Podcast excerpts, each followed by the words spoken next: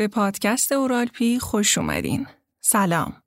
من نگین تقیزادم دانشجوی ترم 11 دندون پزشکی دانشگاه علوم پزشکی اصفهان و توی این اپیزود می‌خوایم بیشتر با همدیگه معاشرت کنیم.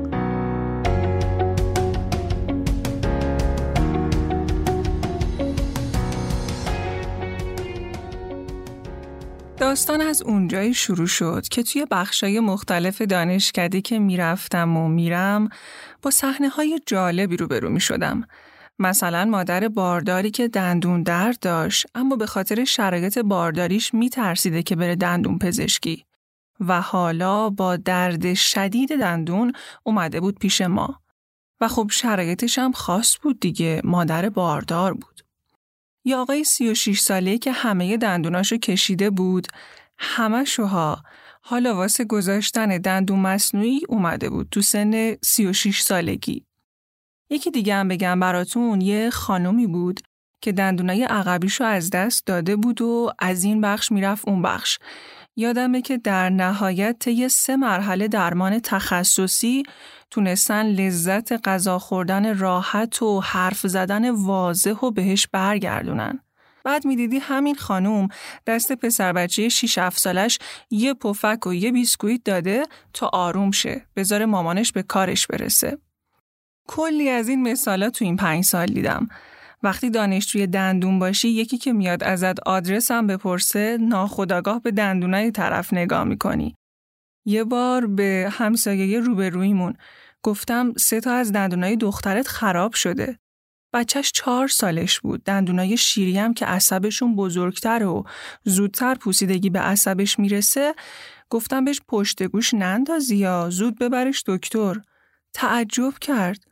گفت مگه نباید وقتی درد گرفت ببرمش؟ اصلا همسایه روبرویی چرا؟ راه دورم نخوام ببرمتون بابای خودم و بعد کلی حرف زدن راضی کردم که جرمگیری ضرر نداره تحلیل لسته نمیده اونی که مزره جرمه خلاصه که یه مدتیه فکرم درگیر اینه که آقا مشکل از کجاست خیلی از آدمایی که دیدم و همین مثالایی که زدم از اون دست آدمایی بودن که سلامتیشون براشون مهمه پس چرا اینقدر دندونای خراب ما ایرانیا زیاده؟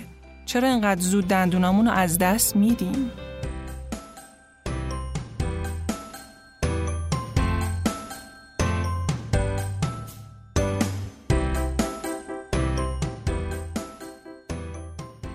رشته ما لحظه های قشنگم زیاد داره. دیدن پسر 20 ساله‌ای که مادرزادی دو تا دندونای جلوشو نداشت و بعد گذاشتن این پلنت از ته دل با لبای باز باز میخندید نمی‌دونین چقدر قشنگه.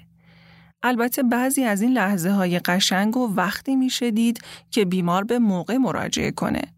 محدثه بیمار 11 ساله خودم ما تشخیص دادیم که فک بالاش جلوتر از فک پایینشه. براش پلاک متحرک ارتودنسی ساختیم تا فک پایینش رشد کنه و بیاد جلو. وقتی رشد اسکلتیش تکمیل شه، رابطه فکیش میشه درست مثل یه آدم نرمال. در صورتی که اگه الان درمان نمی‌شد، بعدا حتما جراحی لازم می‌شد.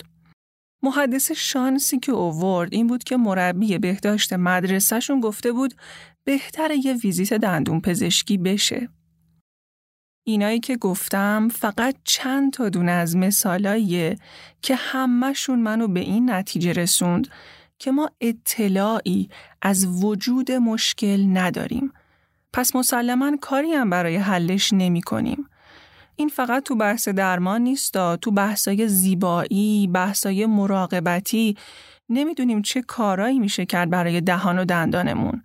یا اصلا ما نیازی بهشون داریم یا به عبارتی ما کیس این درمان هستیم یا نه. یه مسئله دیگه هم بود. تو بخشا بیمارا سوالای مختلفی می‌پرسن. یه بیمار داشتن برای عصب کشی اومده بودن اما میپرسیدن که دونه سفیدی که اون طرف دهنشون زده چیه. منم که عاشق ارتباط برقرار کردن با آدما به همه سوالشون جواب می‌دادم یا اگه خودم بلد نبودم از استادم میپرسیدم یا از رفرنسامون میخوندم یه جوری جوابش رو پیدا می‌کردم و جلسه بعدی کامل براشون می‌گفتم احتمالا باید حالا فهمیده باشین که آدم کم حرف و آروم و خجالتی نیستم. از وقتی هم که خودم رو شناختم کتاب میخوندم، شعر و دکلم خانی می‌کردم. الانم که چهار پنج سال کار گویندگی می‌کنم. به خودم گفتم از این هنر همین کار گویندگی رو میگم. چرا برای انتقال اطلاعات استفاده نکنم؟ شاید یک کس دیگه ای اون طرف کشور همین دونه سفیدی که گوشه دهن بیمار من زده بود و داشته باشه. اون نباید بدون این چیه؟ چی کارش باید بکنه؟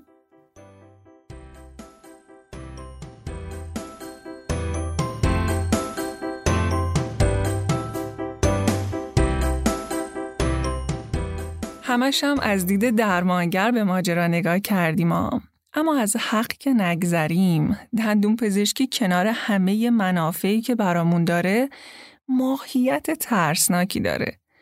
اون صداهایی که میشنوی به عنوان بیمار تو سرت وقتی دکتر داره برات کار می‌کنه تزریق بیهسیش همه اینا ترسناکه. از دید روانشناسی هم که بهش نگاه کنیم اینکه آدم جلوی یکی دراز کشیده باشه و یکی بالای سرش رو بدنش اشراف داشته باشه به آدم حس ناامنی میده. اینا رو گفتم تا بگم ما خودمون می‌دونیم که بیمارات تا مجبور نشن مراجعه نمی‌کنن.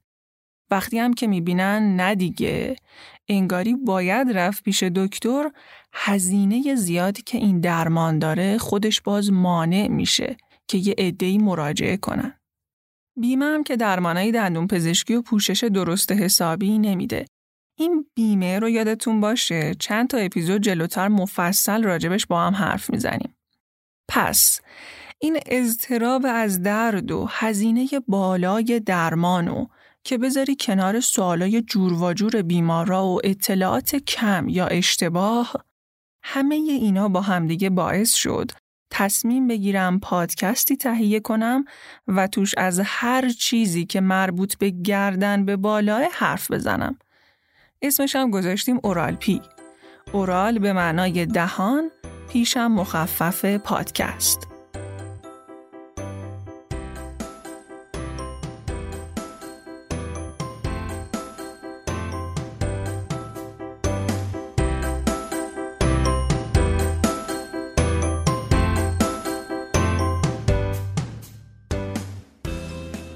اورالپی ما یعنی من و دوستم عاطفه اسفندپور که از این به بعد آتیو بیشتر میشنوینش. من اینقدر حرف داشتم با تو نذاشتم بچه بیا جلوی سلامی بکنه.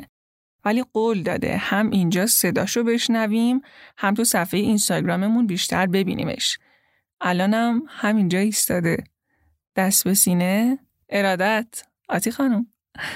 داشتم می‌گفتم من و آتی به همراه علیرضا رشیدی که زحمت تدوین رو می‌کشه قرار بر اساس رفرنس های دانشگاهی خودمون و مقاله های بروز براتون به زبان ساده از مطالب دندون پزشکی بگیم. پس تیم اورالپی خوشحال میشه که سوالا و دقدقه های شما رو بشنوه. می‌تونید برامون همینجا کامنت بذارین یا به صفحه اینستاگرامی اورالپی پیام بدین. زودی برمیگردیم.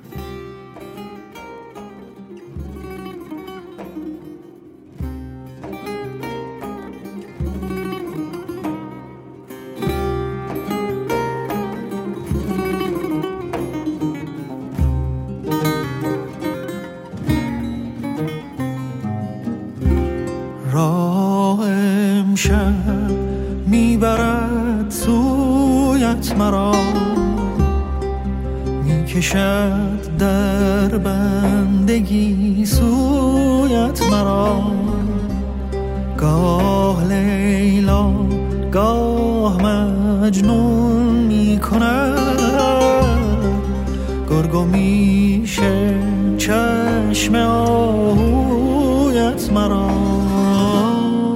من تو را بر شانه هایم می‌کشم.